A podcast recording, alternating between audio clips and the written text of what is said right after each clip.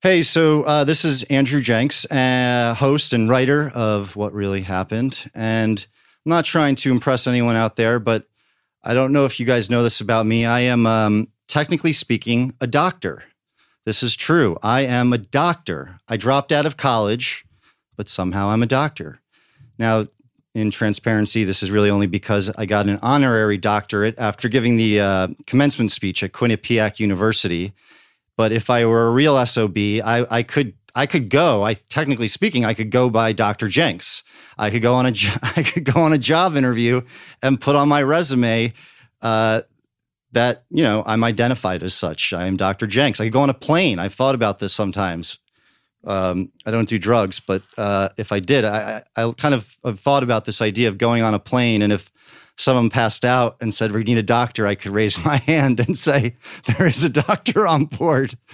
Um, really cracking myself up here. Uh, so, luckily, thanks to people like uh, the fine folks at ZipRecruiter, this type of thing would never pass. If you're currently hiring, there really isn't a better place to find the right people than ZipRecruiter. ZipRecruiter learns what you're looking for, identifies people with the right experience, and invites them to apply to your job. In fact, 80% of employers who post a job on ZipRecruiter get a quality candidate through the site in just one day. And ZipRecruiter doesn't stop there. They even spotlight the strongest applicants you receive so you never miss a great match. The right candidates are out there. ZipRecruiter is how you find them. And this is where it gets special for just our listeners.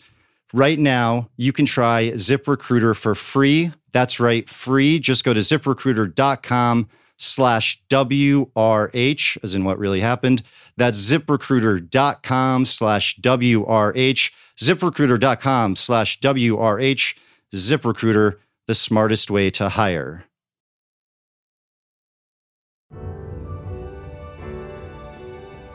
So uh, this week's shout out goes to Cadence 13's John McDermott, who taught me how to make ads uh, how to really just make ads work on podcasts. This podcast is produced, by the way, by Dwayne Johnson, Danny Garcia, Brian Gewirtz, Seven Bucks Productions, and Cadence 13. Be sure to subscribe to What Really Happened on Apple Podcasts, Spotify, Google Play, or wherever you get your shows. So, we had a really special episode last week about the trial of Daniel Green, a 43 year old man who was convicted of murder 25 years ago imprisoned when he was only 18 years old, uh, actually imprisoned for two years before that uh, for something else that he didn't do. Uh, you can find that episode by subscribing to the show. It's titled Special Episode The Trial of Daniel Green.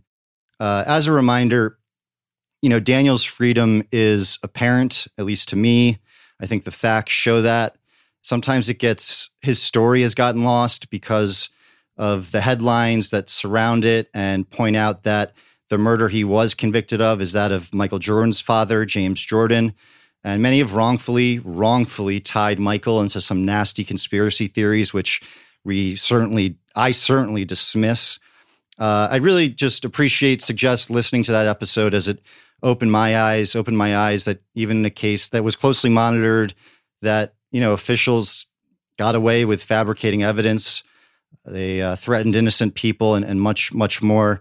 There's an alibi that shows Daniel was somewhere else. There's no DNA evidence. There's no physical evidence. There's only one person who says Daniel did it. And this man, uh, Larry Demery, has actually told people that he was the one that committed the murder. So, how did you know this all happen? Check out that episode. I, I really want to thank our listeners who on social media have reached out to me at, at Andrew Jenks on Twitter, Instagram, etc.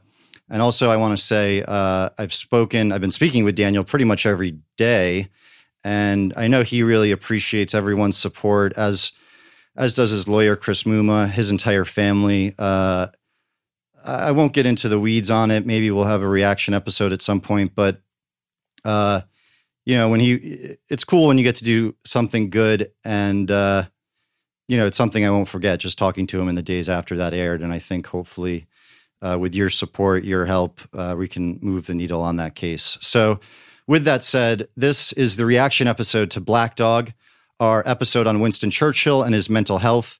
I'll be speaking with Winston Churchill biographer and New York Times bestselling author Paul Reid.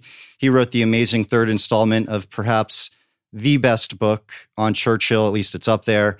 Uh, in researching the topic, I read all, all 3,008 pages of the book.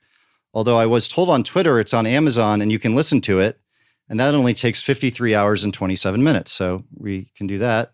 We have a few lighter moments in my conversation with Paul Reid. Uh, as it turns out, there's a lot of quotes attributed to Winston Churchill that are, wait for it, fake. If you go online, you'll see these epic quotes from Winston Churchill, and many of them are on Twitter. Many of them, by the way, I've taken screenshots of or jotted down through the years because I found them so inspirational.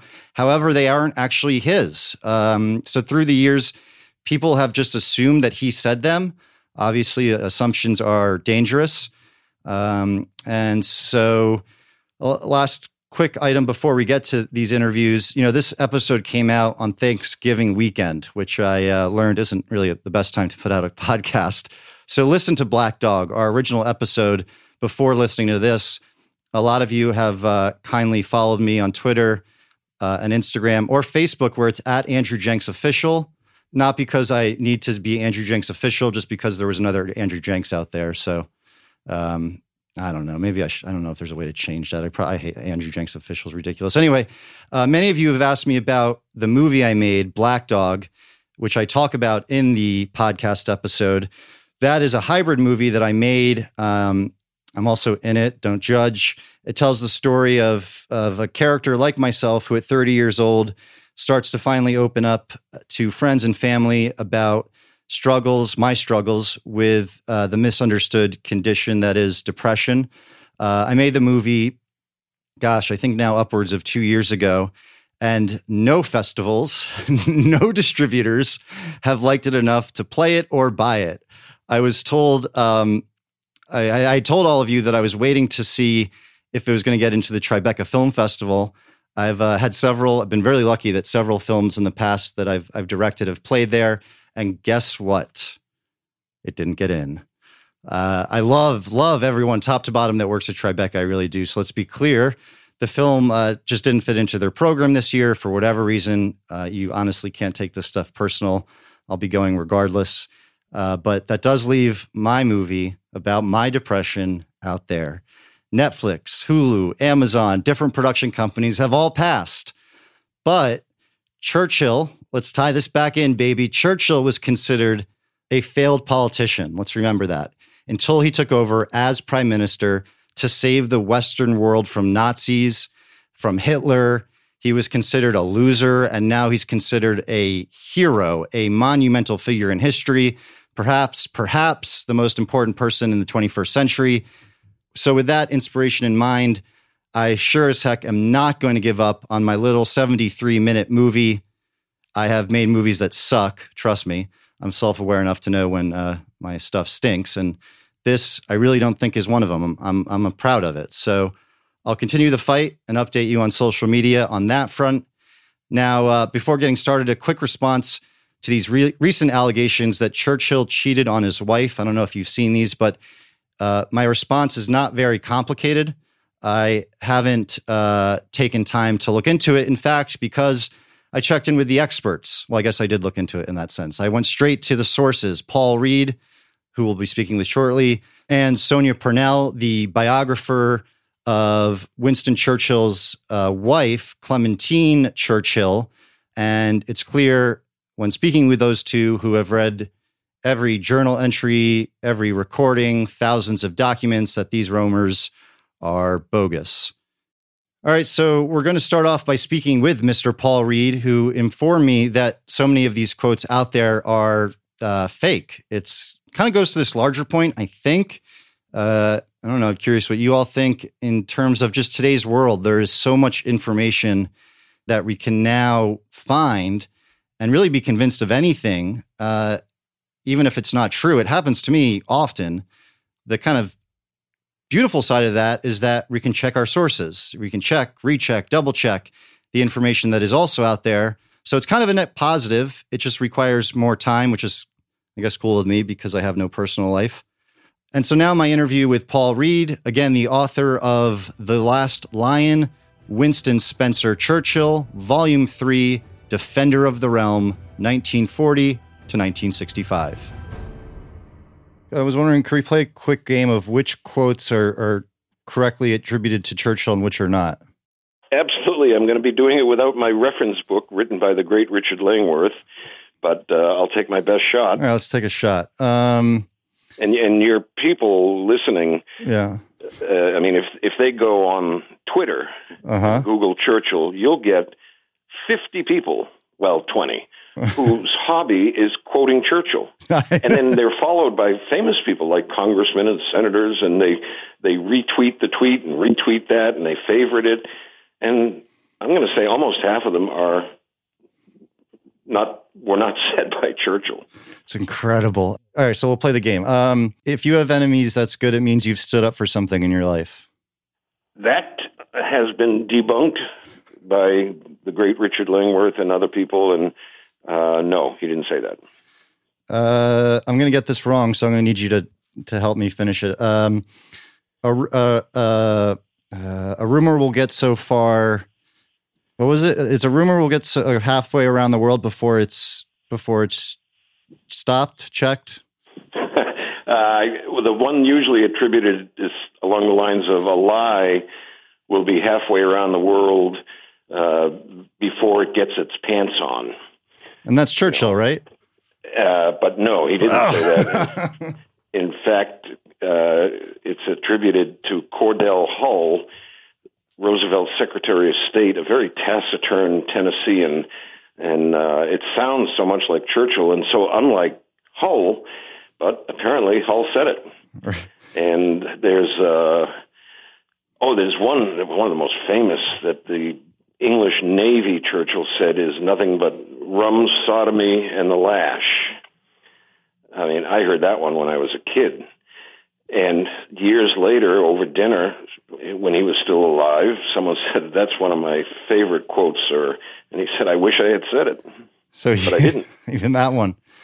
Um, attitude is a little thing that makes a big difference. I didn't say it that I know of. Pretty sure. I may be drunk, miss, but in the morning I'll be sober and you'll still be ugly. Didn't say it. Really? And they have him saying that to various people, including uh, Nancy Astor, who was an American but moved to England, and she was a political enemy of Churchill's, and uh, she was elected to Parliament. And usually, she's the uh, the, the one he's saying that to. Well, uh, unless his vision was occluded, she was pretty good looking. um, he didn't say it to anybody. Uh, let's see here. We make a living by what we get, but we make a life by what we give. Nah, didn't say it. These are the most popular ones on Twitter too. You'll find. I know that's. um, uh, to improve is to change. To be perfect is to change often. That sounds like him. Uh-huh. See, I'm not sure, but because uh, he did flip parties twice. Uh, in England, it's called ratting. If you go from the uh-huh. one political party and join another, you've ratted. And he was very proud of not only ratting, but 10 years later, he re ratted his expression. All of the ones you've read have a sort of a Churchillian ring to them, mm. even though based on my research um, and Richard Langworth groundbreaking research, I know some of them he did not say. Are there any others that you see come up a lot that you just shake your head at? Well, some of the ones you just said are the most common, yeah, okay. uh, including if you're going through hell, keep going. Mm-hmm. Oh, this one, this one kills me.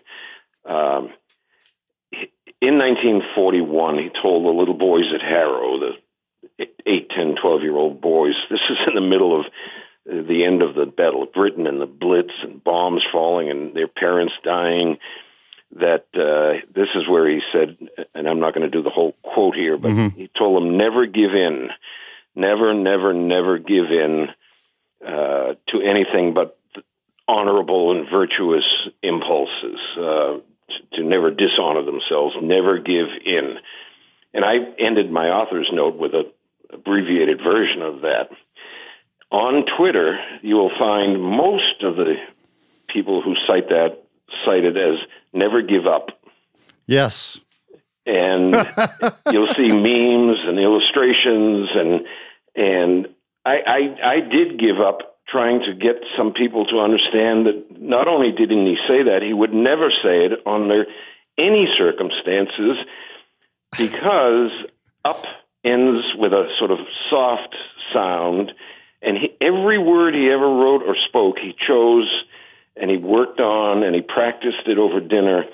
So never give in ends on that hard consonant, and it's powerful. But never give up sounds, uh, you know, eh.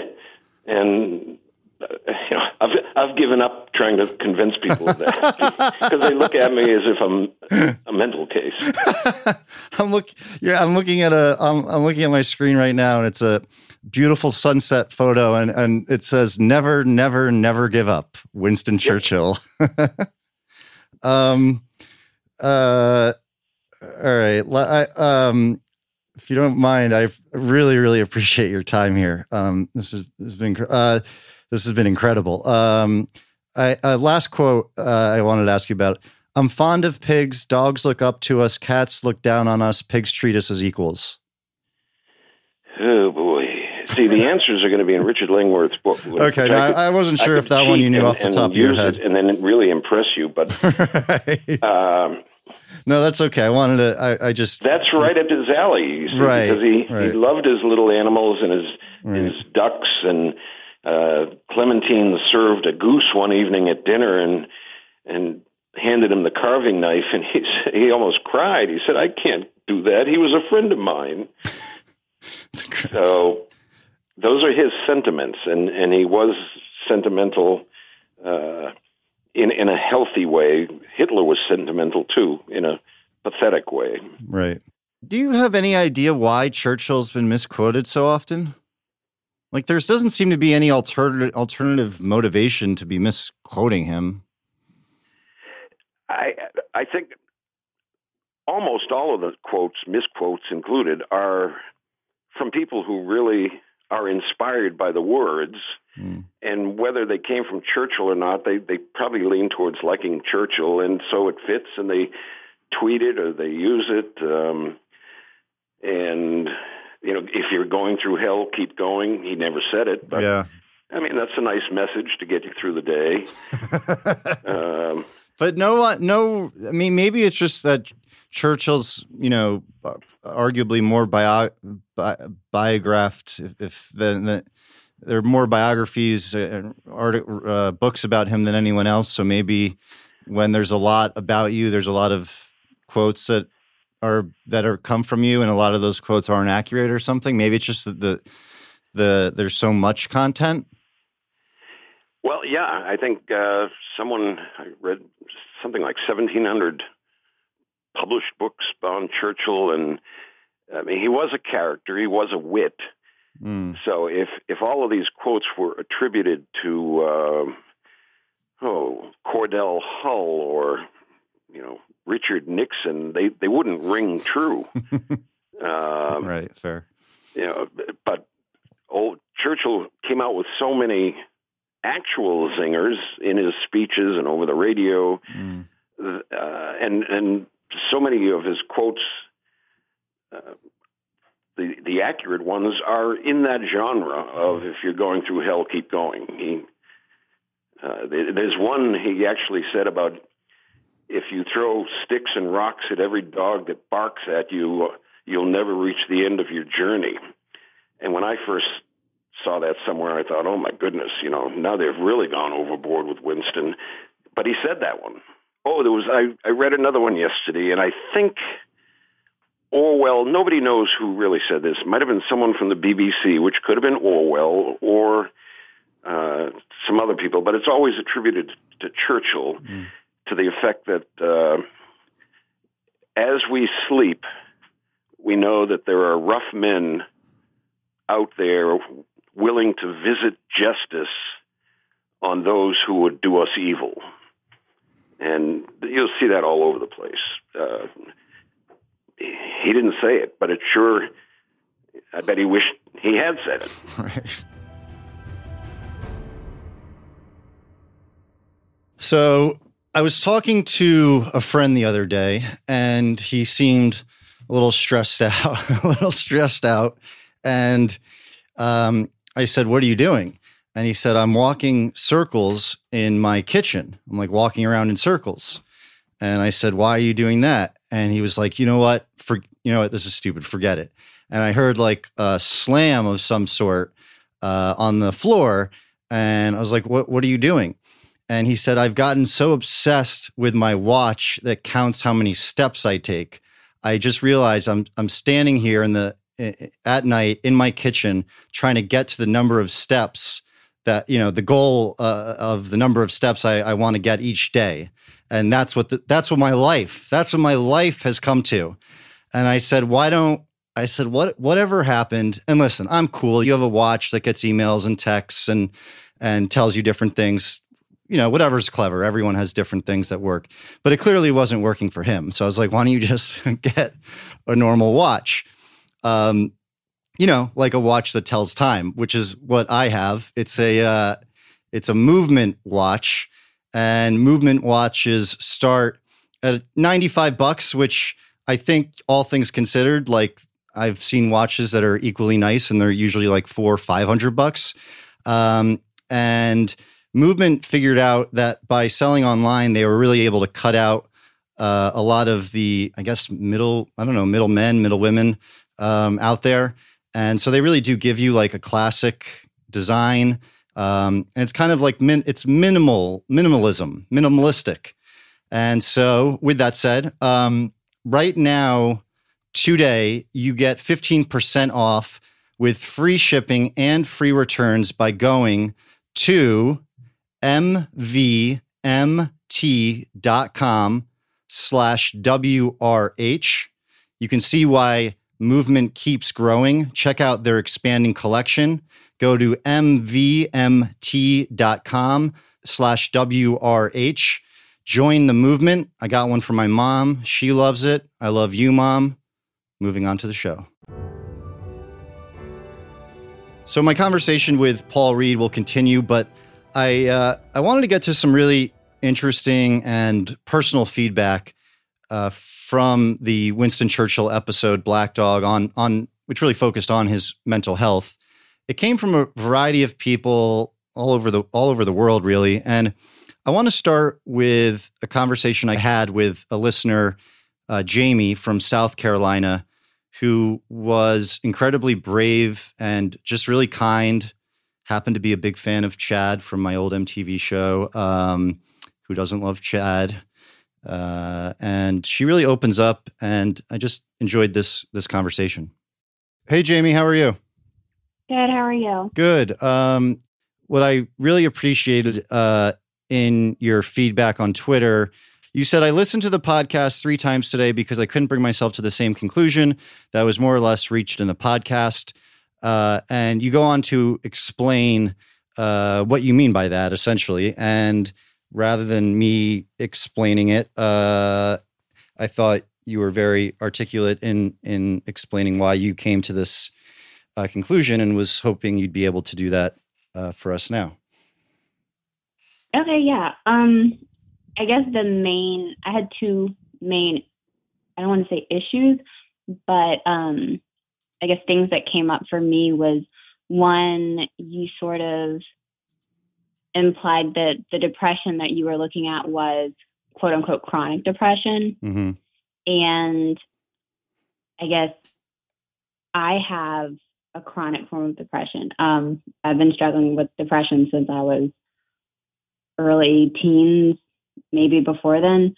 Um, so, and like I'm 27 now. So most of my life has been that. Mm. Um, and so I guess the the whole concept of chronic depression is not just that two week diagnostic time frame that sort of everybody mentioned in that particular podcast um, because diagnostically speaking that two week time frame is for major depressive disorder what um,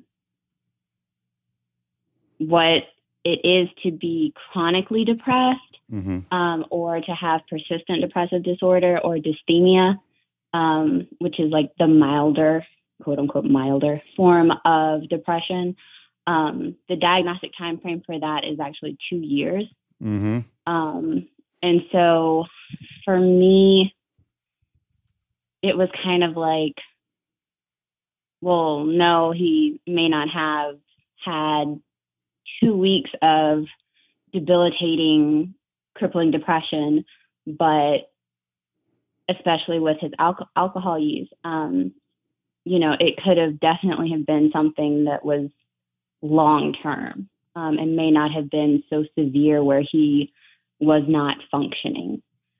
Um, and so, really, it was just sort of the the vocabulary, and then also the um, the implications that came from it. Yeah. Uh, well, first, thank you for opening up about uh, talking about your own depression, as I know there's a, a stigma attached to it. And uh, it sounds like what you're referring to, and I agree with a, lot of what you're saying, I think, is uh, the DSM 5, or is that Right. accurate?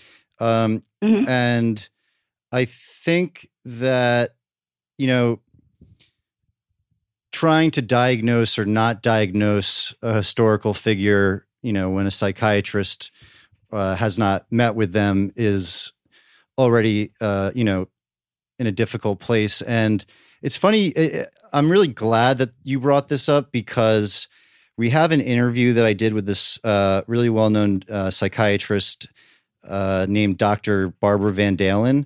And we uh, speak at length about what you're talking about. And a lot of is a lot of it surrounds okay, the language that we're using to talk about depression seems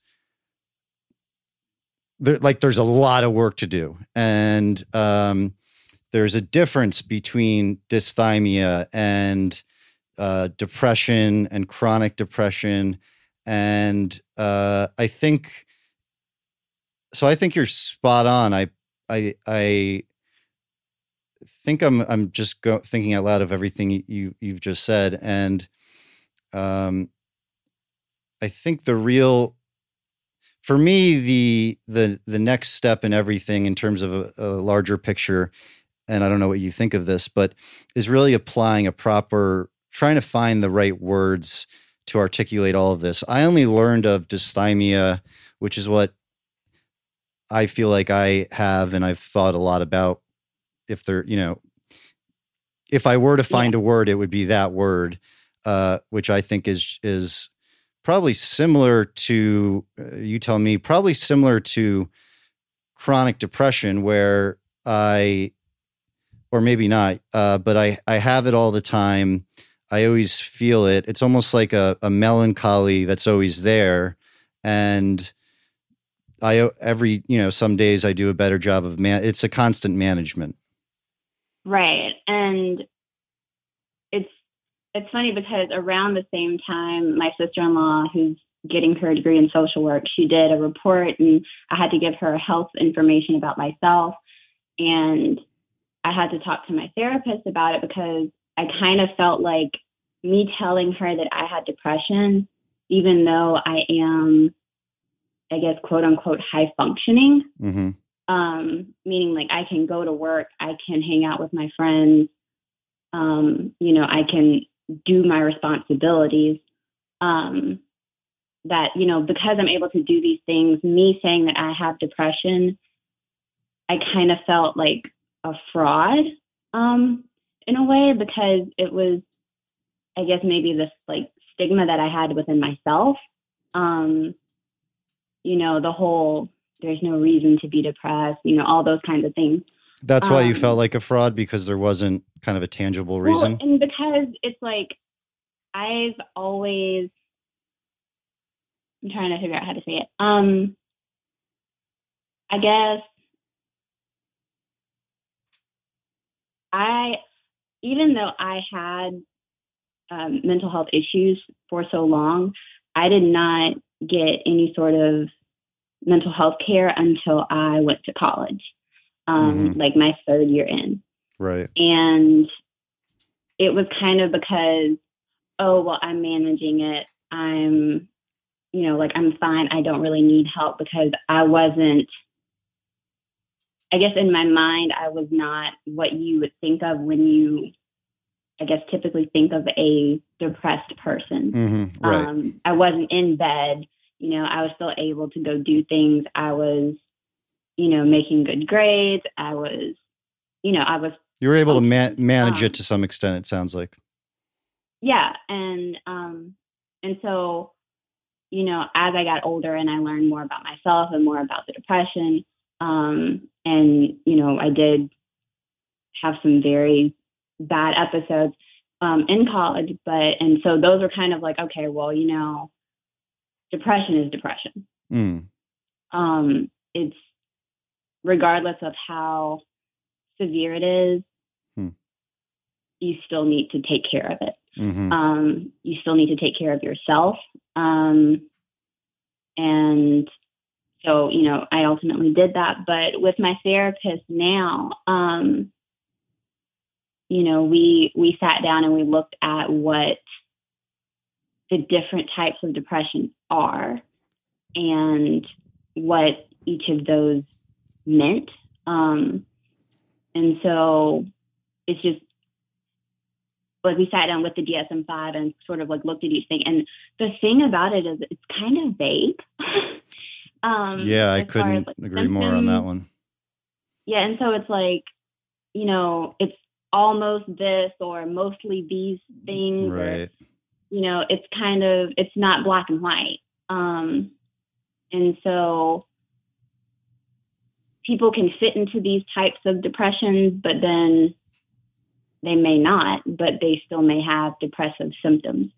So it's just, yeah, it's I don't know. It's um We don't know the brain as well as we know the leg. So I feel like we're able to diagnose a leg, a broken leg, easier than something like depression, where they're just the research isn't there, and thus something like DSM five, it's maybe it's the best that can be done to this point, but it's it's uh, and it, it, it has the right intentions, but uh, I know in my as I've come to understand it more and more, it just seems to not. Uh, it, it doesn't seem to. It seems like it needs a serious reworking. yeah. Um, and I say Uh, that with the caveat that I am not. I don't know what field you're in, but I say that from just someone who experiences depression. And it sounds Yeah, like no, you as and well. I I- don't. I don't know if you're. Uh, do you mind me asking? Actually, what field are you in? Um, I actually work um, in the the school district um, here, so Okay. I'm not like in the classroom, but I work with um, homeless families within our district. Oh, good for you. Wow. Okay.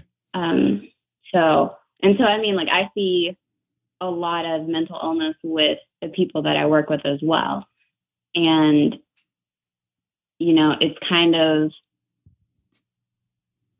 you know, we may refer them to talk with a counselor or seek, you know, counseling within the community. Um, and they're like, oh, no, I don't want to do that because basically because of the stigma that there is about Mhm. mental illness. Hmm And seeing the therapist is like, oh, they crazy, you know? Right. So- right. It's a sign of weakness to to to so many. exactly. Um, and especially within like the minority community. Right. um like i i'm i'm i am black and so within my family it was sort of you know when my mom found out that i had depression it was well you know have you tried praying harder? That kind of thing. Um and then my dad was like you don't have anything to be depressed about. So it's just it's not understood within certain circles and it's not understood on a i guess a wider scale you know like socially Uh, obviously, because we've communicated via Twitter and on the phone here, I I didn't know that uh, you were a minority. What would um what would your advice be to to other, particularly you know young people, teens, people in their twenties, uh, in terms of how you overcame what I really can't imagine, frankly. Uh, you know, coming out to family members about your own struggles. Um, I guess I would just have to say you have to do what's best for you.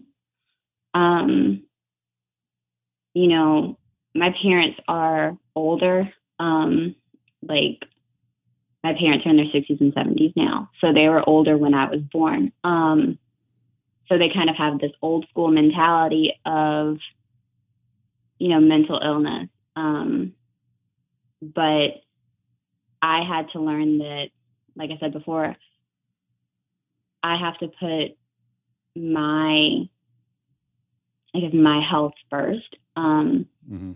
I really can't worry about what other people will have to think. Otherwise, it could be dangerous for me.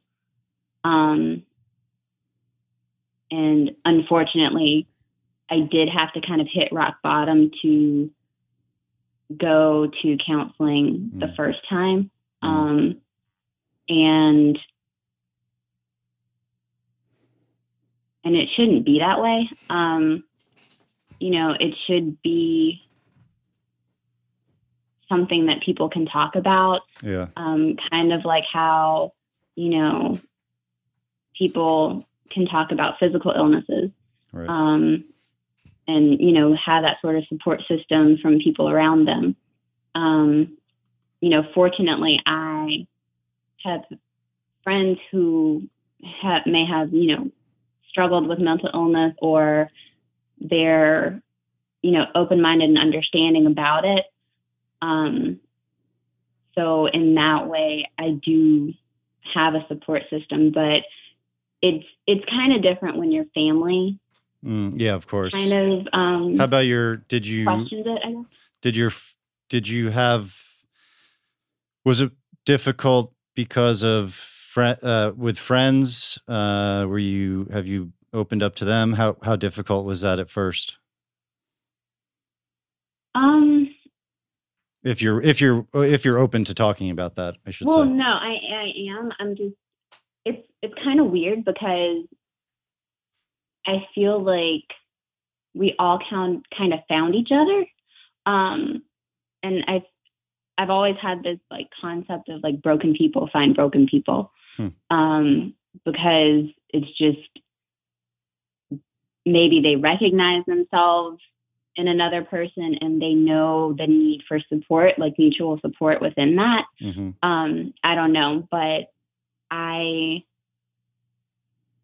you know, I I I struggled with with self harm for a really long time, and I had a few friends that I was able to trust with with that, um, and one of them actually convinced me to um, seek out counseling for the first time, and um, you know, another one sort of gave me um, information about you know different organizations um, that deal with depression and um, and so as I guess also as I got older, I became more comfortable with the idea of talking about it because I knew it was something that it I guess that needed to be talked about.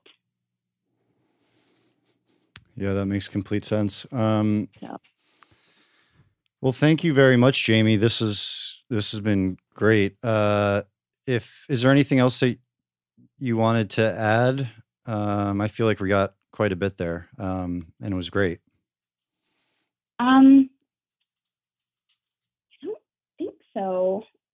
I just I hope you didn't think I came off kind of like not just with it.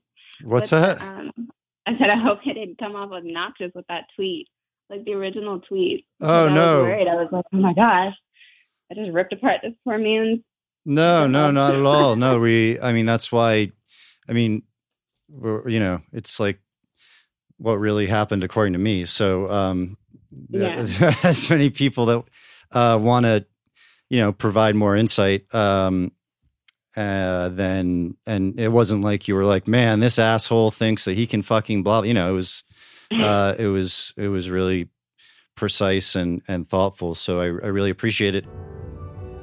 So again, I really want to thank Jamie for calling in, talking to me about this. It really means something uh, something special when we when people call in or leave a, a message. Uh, you can do that through jenkspod.com for episodes that will be coming out in season two. That is why we really do these reaction episodes in the first place. And so I just want to thank her and, and everyone else who has left messages, um, but haven't maybe been on a specific episode. Right now, we're going to go back to my conversation with Paul Reid, who I clearly get a total kick out of. Um, and he's also a brilliant guy, which helps. I talked to him a little bit more and uh, challenged him on some of the reactions I got from you guys that uh, had some uh, very reasonable issues with uh, some of Churchill's mistakes that I think Paul Reid sort of um, pushes back a little bit on. There, there's no room on Twitter for much nuance, much less citations, etc.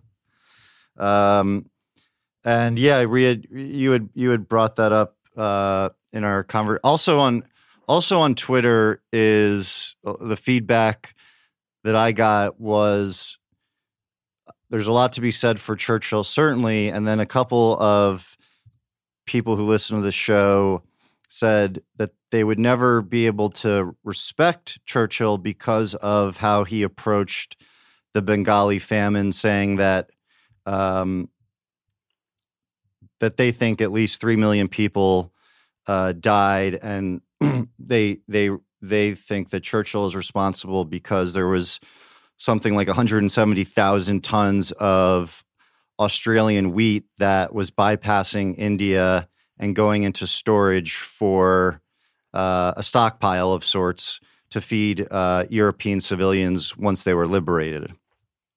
What do you make of that charge?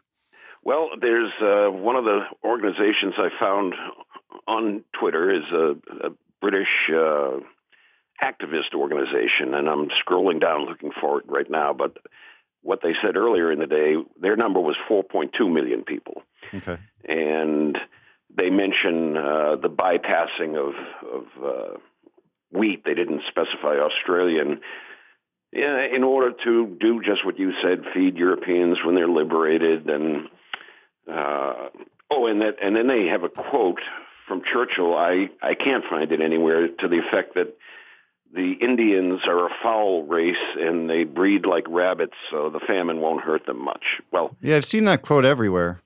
Okay, I I can't find it, and now this is interesting in the sense that Churchill did say some pretty nasty things about all sorts of races and people, mm-hmm.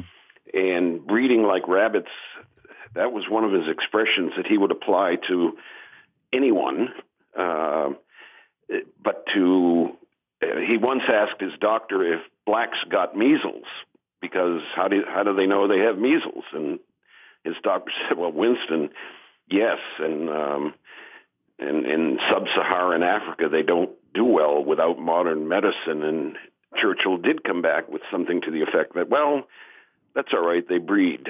So you know, you wince at that 80, 90, 100 years after he may have said some of these things. Mm-hmm. But at the same time, you don't want to be uh, generationally chauvinistic. Mm-hmm. He was a pro- he was fully formed and in the military in the 19th century. Uh, so, but what this organization did in out of England was mush together a bunch of quotes and misquotes and offer that as uh, sustaining the argument that he engineered the famine. Uh, the in, in, my book, um, The Last Lion, I, I, I, knew this would come up. I didn't have time to do a, a huge subchapter on it, but I did find telegrams from Churchill to Roosevelt and the answers from Roosevelt to Churchill where Churchill was asking for American ships to ship 370,000 tons of Australian wheat to Bengal. And this was in 44, early 44. And Roosevelt replied that we need all the ships we have in order to liberate Europe. Uh, but Churchill specifically mentioned the, the terrible famine and can we do something to get this wheat to Bengal? And not that Roosevelt was being an, you know, anti-Indian or he had his priorities and that wasn't it. And Churchill had no say in the matter. Uh, so another thing that interested me, the there were 600 British civil servants in India during the war. That India or Kenya, uh, they weren't 18th century style colonies. This was a partnership.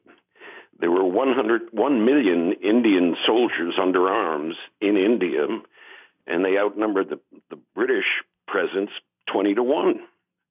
So that India could have gone its own way in, in a week. But it was part of this partnership, Churchill would call it.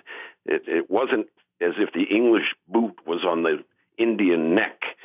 Uh, Australia, New Zealand, India were all part of you know, uh, the empire. And someone said in the 18th century, the empire looked like an octopus with you know the body being England. Mm-hmm. And by the middle of the 20th century, it looked like a school of fish. Mm. And I, I think that captures the essence of it. So, and the Indian government also billed at the going rate for all services rendered during the war.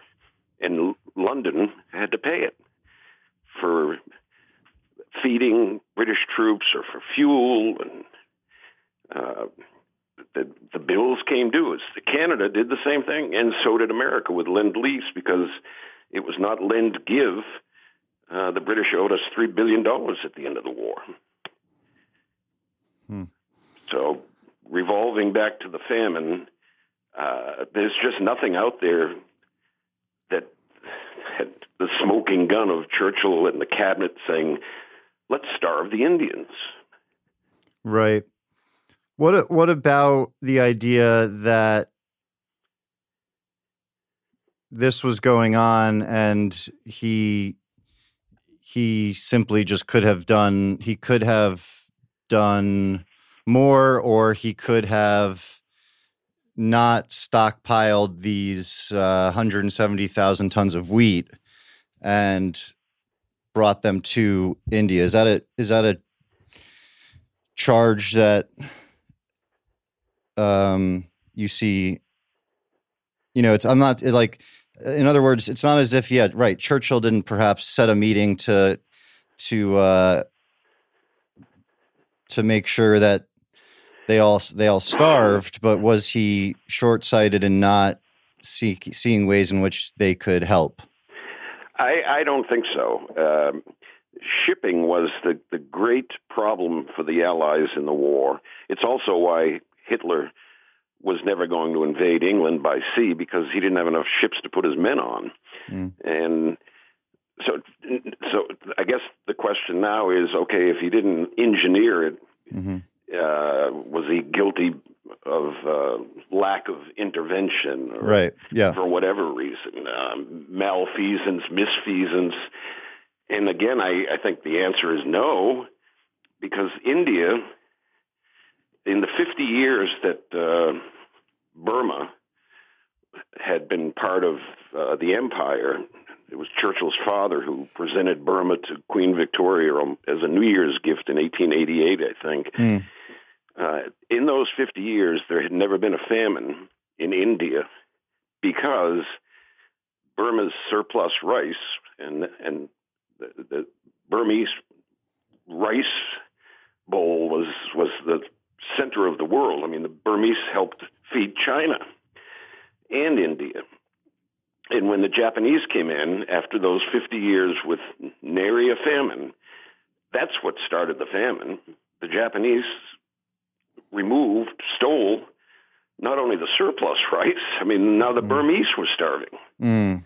and you just don't hear that on this uh, during this presentation of the canard that you know 4.2 million or 3 million the number's always changing mm-hmm. died because of Churchill whether it's on his watch or or whether he was actually malevolent enough to engineer it and the fact is uh, the the Japanese took the rice back to uh, Tokyo wow. Burmese rice and there was nothing the British could do I mean the British Navy the American Navy for the first 12 months of the war were pretty much wiped out of the Pacific. Where does do you know has that famine? I was rereading the parts of your book in which you you bring this up um, as it pertains to the famine. Is is is there a particular person or organization that has uh, sort of brought this this point of view up consistently, seeing as it does seem to have uh, uh, brought up the Churchill at fault. Mm. Well, I think a lot of people have, and um, I, it's funny. An hour ago, I was looking at this organization out of England with twenty thousand Twitter followers, and um, now I can't find them. But uh, yeah, there are organizations like that, and mm-hmm. you know, just as there are about gunmen on the grassy knoll in Dallas, and and they seem to either cherry pick or invent quotes and sources and uh, you know they're out there. I'm not surprised you got those phone calls in reaction to your Churchill show ah, because ah, there we go. Uh, every any article about Churchill anywhere, if there are comment sections available, you're going to get that. Mm-hmm. Interesting. Um, and then speaking of his views on race, which uh, it, you know, I'll I'll I'll I'll provide a specific quote that he said, but I think I'm going to agree. Uh, I have a hunch I'm going to agree with you in that it reminds me of I think Teddy Roosevelt. You know, didn't think African Americans would. I forget what the quote was, but they wouldn't catch up for with like the white race for 400 years or something um, and just clearly thought they were a lesser a lesser race. I think um, Churchill in 37 told, uh, I believe the Palestine Royal Commission, quote, I do not admit, for instance, that a great wrong has been done to the Red Indians of America or the black people of Australia. I do not admit that a wrong has been done to these people by the fact that a stronger race, a higher grade race, a more widely wise race, to put it that way, has come in and taken their place? He said that and very similar things uh, at the White House one day. Roosevelt provoked him. Roosevelt liked to laugh at other people's expense, mm-hmm. and he had, I think, Mrs. Ogden Reid, the publisher of what the Herald, New York Herald Tribune there, and she was an uh, powerful anti-imperialist, and and Roosevelt said, uh, Winston, what are you going to do about the Indians? And and he said, Are you asking me about the red Indians of America that you have made almost extinct, or the brown Indians of India who we have brought into the 20th century? So, mm. in, 70, 80 years later, again, certainly he was a man of his time, and, and you wince at certain things like that. But the the British never had a policy like we had in the on the Great Plains um, in India. They, it would have been a losing proposition. They were outnumbered, you know, a million to one. Uh, whereas our Indians were outnumbered a million to one. So you, you know, these things. Yeah, Churchill said these things, but he believed in this partnership where, in time, uh, India, Kenya, uh, you know, would go their own way, still in a voluntary partnership, and it was all voluntary, really, with Great Britain and the Commonwealth evolved from the colonial era, and Australia and New Zealand, Canada, uh, South Africa the, during the war. Uh, this was they didn't have to fight for England. Nobody ordered them to. Then nobody could order them to, and that included India. And the, the Indian Army of one million was 100% volunteer army. So that's. Are you um are you uh friends or do you think it's it's is it harder for white males to conclude on things like Churchill's racism? Uh, would it be better off uh, or be more substantial coming from a, a minority historian? I don't think so. Uh, if you've got your facts right, and Churchill had a lot of zingers about facts. You know, they they follow you around and mm. they are what they are. And uh, if you've got your sources and your facts and it's all credible, uh, then you can conclude it, it's colorblind. So it, you don't have to be a minority historian to say Churchill uh, had what we would now call racist tendencies, and he was quick to take a jab at. He called all black Africans Hottentots, which Hottentot at one point was a neutral word for people, I think, in the Angola region, but it became a, a nasty pejorative. And so I wince when I see him doing that, but mm-hmm. and I'm not forgiving him. I'm just explaining him by saying this guy was born in 1874, and uh, you know I if if you had three historians behind uh, closed doors and the audience couldn't see them and they were all given the facts, uh, and if they all didn't bring an axe to grind one way or another, then they'd all step out black, Indian, and white American and say, yeah, he was a racist. Mm-hmm, mm-hmm. Um, how did, uh, so veering off just a little bit, um, how I had, I was just looking through the transcript of, of our conversation uh, yesterday. I was reading through it, and you had done such a great job, which I'm trying to sort out a way to include of explaining Churchill's speech uh, about Dunkirk. We shall fight in France. We shall fight on the seas and oceans. We shall fight with growing confidence and growing strength in the air. We shall defend our island, whatever the cost may be. We shall fight on the beaches. We shall fight on the landing grounds. We shall fight in the fields and in the streets. We shall fight in the hills. We shall never surrender. You you were talking about how you know they were fleeing, they were losing the war, it was looking bad, and he gives a speech about triumph and how they're winning. Well, um, I've not used the word victory. I mean, I don't have his speeches in front of me. He told Parliament that it was heroic and that the Navy stepped up. Uh, the the myth since then is that ten thousand yachtsmen stepped up. Well, many did, but the Navy, the yachtsmen, the fishermen. Uh, so he described it as heroic. He said the men are home, but they had to leave their luggage behind, their tanks and cannons and rifles, and uh, and and then he said it's, it's a day of Thanksgiving, and I'm partially par- uh, paraphrasing here, mm-hmm. but victories. it, it's a miraculous evacuation, but victories are not won by evacuations and retreat. So mm. he uh, later it could be seen as a, a, a, strategic mistake by the Germans, and, and there's two sides of that story. Uh, that it was quote unquote a victory, but at the time, he saw it as deliverance from absolute crushing defeat. Lucky us.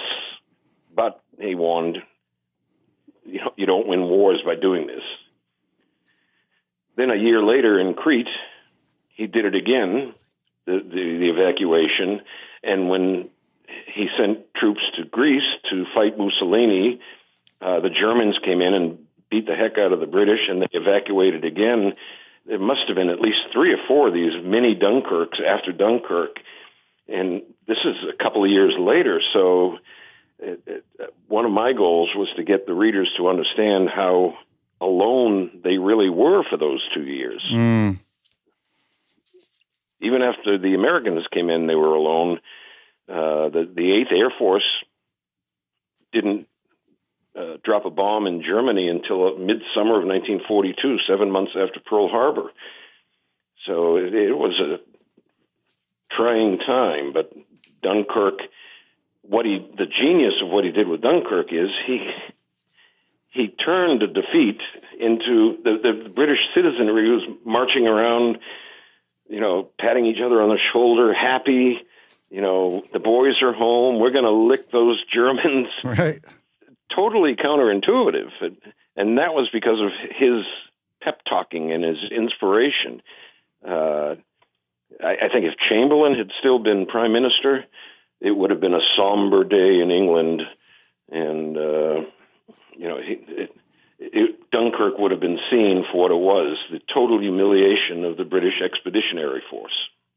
I was curious how the media reacted to his Dunkirk speech um, in in in the sense of uh, did they say you know did reporters or journalists say well you know he's saying it this way but here are the facts or did they or did they you know I don't know buy into it, if you will?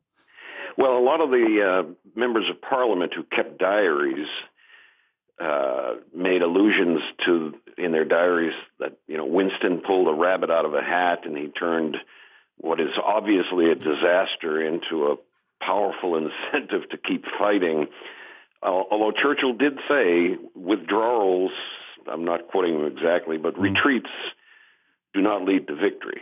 That the, the, the, good news is the men are home. We can buy more guns, and someday we'll go back, and we will go back. Mm-hmm. The bad news is the men had to, at times, literally almost swim home. Yeah. And we we've been totally defeated. Uh, the British media, the electronic media, consisted of the BBC, which was a function of the government. Mm. Uh, so that left the, the newspapers, and they were, as were ours, divided down political lines labor, Liberal Party, Communist, the Daily Worker, uh, the, the, London Times, and uh, for the most part, uh, they, they didn't take umbrage with what Churchill was saying because they were all in it together by then. Mm. Even the communists, although the communists, for another year until Hitler invaded Russia, uh, the communists kept kind of a low profile because in, in the 1940, their hero, Stalin, the communist hero, was in cahoots with Hitler. But uh, there was always someone naysaying or something that Churchill said. Political enemies, people in the press, the tabloids over there. Uh, but the people responded. What would be who was there a objective uh, journalistic outlet at that point? Oh, I think the London Times, uh, you know, and, and and the Guardian, and uh, and and what what were their reaction to that speech? I don't, you know, I don't have. You don't have that paper in front of you, Paul? No, I don't. Let me send my archivist down to the basement. Yeah, yeah. Um, they their overall position was uh, we're in this and and we're going to keep fighting. Mm-hmm. Um, there was the the new movie. You mean I'm sorry? There, there, the, the the newspapers and kind of journalism overall was uh, on the side of you know helping Churchill and not dismissing the speech as a fallacy Oh, by early June, after he had been in office for a month and you know a week after Dunkirk was finished, yes, there there were those days in early May, right after he became prime minister, when, as in this new Gary Oldman movie, uh, mm-hmm. Darkest Hours, uh, Lord Halifax and even Chamberlain still wanted to do business with Hitler hmm uh, to negotiate a, a, a an understanding, which hit, Churchill saw as a complete surrender and, and the enslavement of Great Britain, and that's what the movie is about. And uh, and and he overruled, if you will, or convinced Halifax uh, to back off, and that he Churchill was certainly not interested. And by a month later, neither were the English people after Dunkirk. So the, the, the London Times, and of course, a lot of what uh, there was a lot of censorship, uh, not because Churchill's government was tyrannical, but you, you just can't broadcast how many men died at Dunkirk, how many got home, how many tanks were lost. So they they they, they couldn't report everything, and they didn't know everything. Hmm. Which, given that, they they they still they believed their government. Right. Talk about a different uh, generation. Yeah. Huh. That's so interesting. Did you like the movie? I haven't seen it yet. I've Oh, just it's- saw- I seen trailers, and Yeah. it it hasn't come down to the Blue Ridge Mountains yet. I've everything I've read about it is positive, and Yeah. Uh, looking forward to it. Yeah. Have you seen it? Yeah, I thought it was. I mean, I think. uh I think you'll really enjoy. I, re- I mean, the performance is great. If you're not a fan of or interested in in Churchill, I don't know how much you'll get into it. Um, it's almost like you really need to know a decent amount going, you know, beforehand.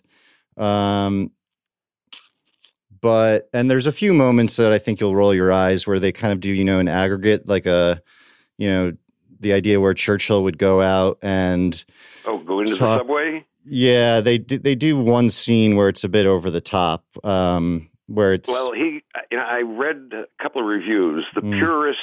I mean, that's exactly where they're going to zing in on. yeah, it wasn't even yeah, well, it was for me. I got that it was an aggregate. You know, we do these sorts of that. It was you know a combination. It was it just it go it's you'll I, I don't want it just it. I'm okay with that. It just kind of was like, all right, let's like, it was a bit much. Well, he see this takes place in May and early June. The, the Yeah. movie, I guess. Yep. And four months later, June, July, August, September, uh, the Blitz began. That's when the 45,000 Londoners began dying. And that's what I wish. I almost had wished, if anything, they had shown Churchill in the car. You know, I'm I'm probably reading this from your book when he would when he would go around in the car and bombs are dropping and he's getting out of the car and talking to people. exactly. That would have been cool, but didn't really fit the timeline. And I was Right. trying to think, well, could they have done sort of because they they they break time they they go future and time in the future at one moment because it wasn't anything like as uh, you know as as cinematic as that as that was if that's where you were going yeah, that um, you know, if they want to stay true to May and early June, Yeah. they can't do that. right he did do that with tears in his eyes over Yeah. and over again and Yeah. and the east enders the poorest londoners would say when are we going to do the same thing to germany? And he would say you just wait. Yeah. We will. Just wait. And and uh i mean i have a bunch of quotes that were recorded of people saying there he is there he is. You Mm. know he's here he's with us. So if the director wants to take that behavior and make and I think and put it in a scene in the in the subway. Uh, it's, it's artistic discretion. yeah. If if Churchill had never gone out during the Blitz and had said things like "Let the people eat cake," and and then the director made up this scene, well, that would just be an out and out right. character lie. no no no. Yeah. No um uh i don't want yeah. Um let me know when you see it. Uh, i'll be uh quite curious. Um what I mean, I, I, uh, you know, I've heard of that scene and others, and it is, it's a movie. Um, you know, Caspar Weinberger. This might sound like I'm going off script, but I'm not. Mm-hmm. Caspar Weinberger came out with a, um, I think it was Caspar Weinberger, with an app, a game, Churchill Solitaire, about a year and a half ago. Uh, better check whether it was Cap Weinberg or not. I'm checking. Uh, it, it, could have been Dick Cheney. Um, anyway, uh, I didn't see that coming. And he, he's giving all the profits away to nonprofit organizations and libraries, and and it's this game of solitaire that uh, he was told that Churchill played. Mm-hmm. I don't think Churchill played a game of solitaire in his life. so, uh, the point being, he took artistic license, and he's giving the profits away for his solitaire game, but. Uh-huh uh, it's based on on uh, nothing solid. Donald Whereas, Rumsfeld. Okay, I, my apologies to Cheney and Cap Weinberger. What do you think? Uh, and maybe life is too complicated and layered, and things aren't as black and white as we oftentimes think it it can be. Uh, but as a Churchill uh, biographer, historian, are there you know, is there a, a top uh, mistake uh, the uh, mistake he made that kind of is above all all the others? Um, uh, whether it was before or after the war, earlier on in his life, you know, kind of the biggest blemish on his resume, if you will.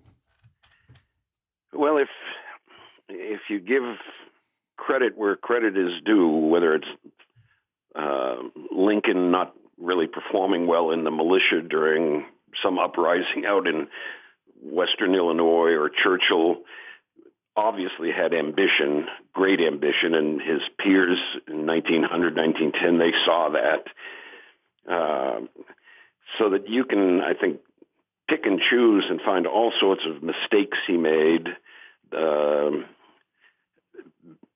the Dardanelles always comes up people say Gallipoli, but that was the army invasion of the, the coast of the Dardanelles in Turkey. And that was Churchill's idea, and uh, it didn't work. Uh, his motive was to take pressure off the trenchers in France, the slaughter there. And his logic was okay, the execution wasn't, and it cost him his job at the Admiralty. Uh, but if you hold that up uh, and say, therefore, he's a failure. I, I don't think you can go that far um, because I'll hold up what he did in World War II. No, sure, but it's saying, yeah, no, no, no, of Not course. You holding? I mean, if a person says, no, no, no, I, yeah, no, but but it's still, but it's it's, but so that would that be, in terms of just you know chronicling or or documenting, noting the the great not balancing them off of each other, just strictly what was his lowest career moment, uh, you would consider to be that? Well, before he became prime minister, again in early uh, 1940, he was a great enthusiast of the British invasion of Norway at Narvik, which Norway was a neutral country and uh, the the goal was to deny Germany Norwegian and ultimately Swedish iron ore. And the British got there pretty much the same day the Germans did, who had the same idea. So they were both invading a neutral country. And the Germans carried the day and sunk a British aircraft carrier, and the British had to, this was before Dunkirk, they had to do a before Dunkirk retreat away from Norway. And that was the end of that. And Hitler held it for the rest of the war. Chamberlain took the rap for that hmm. because mm. Chamberlain by then was taking the rap for everything, mm. and he hmm. was the prime minister. But Churchill was uh, the driving force behind it. Right. So, and then his generals knew he never overrode his generals. So that's one trait that offsets actual mistakes he made. Um, but he was always coming up with schemes. He wanted to go back to Norway for the rest of the war, and his generals had to uh, persuade him, mm-hmm. but he mm-hmm. allowed himself to be persuaded not to. Whereas Hitler should have listened to his generals and didn't. Fascinating. Well, thank you, Paul. As always, this has been uh, great, tremendously helpful. Well, I hope so, and um, been a pleasure. So again, thanks to Paul Reid. Uh, it really means a lot that he took the amount of time he did for all of my random questions. So that's it for this episode of What Really Happened. Uh, I think the final thought I'll leave on is I think people who have mental health um, conditions or or issues or they or they face uh, certain uphill battles a lot of times are in unique positions to be leaders. Uh, and I think Churchill is an example of that, whether or not we diagnose it as depression or not. I think people oftentimes who suffer from mental health issues uh, every day face problems that make them not want to get out of bed. And I'm not saying this is everyone. Um, so I'm not casting a generalization. But when you have that sort of daily fight, uh, a lot of the other fights that you experience in life, uh, you feel like you can overcome because you're already overcoming something every day that is quite literally hampering you and trying to stop you from doing anything at all.